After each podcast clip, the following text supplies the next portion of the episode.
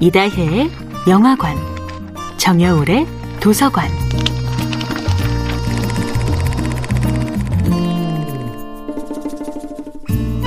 안녕하세요. 여러분과 아름답고 풍요로운 책 이야기를 나누고 있는 작가 정여울입니다.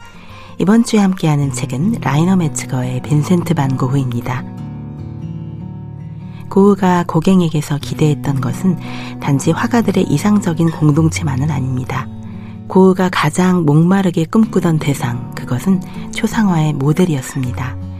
인물화를 그리기 위해서는 모델이 필요하지만 까다로운 고흐의 성격을 참아줄 모델을 찾기 쉽지 않았거든요. 고흐와 달리 고갱은 설득의 귀재였습니다. 언변이 뛰어나고 매력이 넘쳤던 고갱은 많은 여성들에게 인기가 있었고 여성들은 고갱을 위해서는 기꺼이 모델이 되어 주었습니다. 고흐는 바로 그런 점을 부러워했지요. 고갱의 친화력과 남성적 매력이야말로 고우의 컴플렉스를 자극했습니다.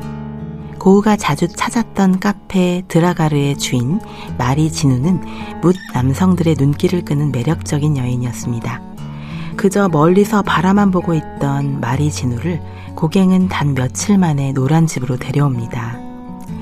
진우 부인은 오직 고갱을 위해 포즈를 취했지만 고갱 옆에 앉은 고흐가 자신을 그리는 것까지 막지는 못했지요. 고갱은 한 시간도 채 되지 않은 시간 동안 간단한 스케치를 끝냈습니다. 반면 고흐는 고갱에 대한 질투와 진우 부인에 대한 동경으로 뒤섞인 감정을 끌어안은 채 엄청난 집중력을 발휘해서 현장에서 그림을 완성해냅니다. 고갱의 뜻하지 않은 도움을 통해 고흐는 그토록 갈망했던 아를 여인의 아름다움을 포착합니다. 고우가 그린 진우 부인의 그림에는 고결함과 강건함이 느껴지는데 고갱이 그린 진우 부인에게는 가볍게 유혹하는 듯한 경쾌한 느낌이 듭니다. 두 사람이 한 여인을 바라보는 태도가 이토록 달랐던 것이지요. 고우는 아르를 비롯한 프로방스를 예찬하지만 고갱은 아르를 가장 지저분한 곳이라고 폄훼했습니다. 고갱은 브로타뉴를 예찬했고 프로방스를 깎아내렸지요. 고우가 사랑하는 거의 모든 것들을 고갱은 깎아내립니다. 고우는 고갱 앞에서 자신이 사랑하는 모든 것들이 형편없이 무시당하는 것을 견뎌야 했습니다.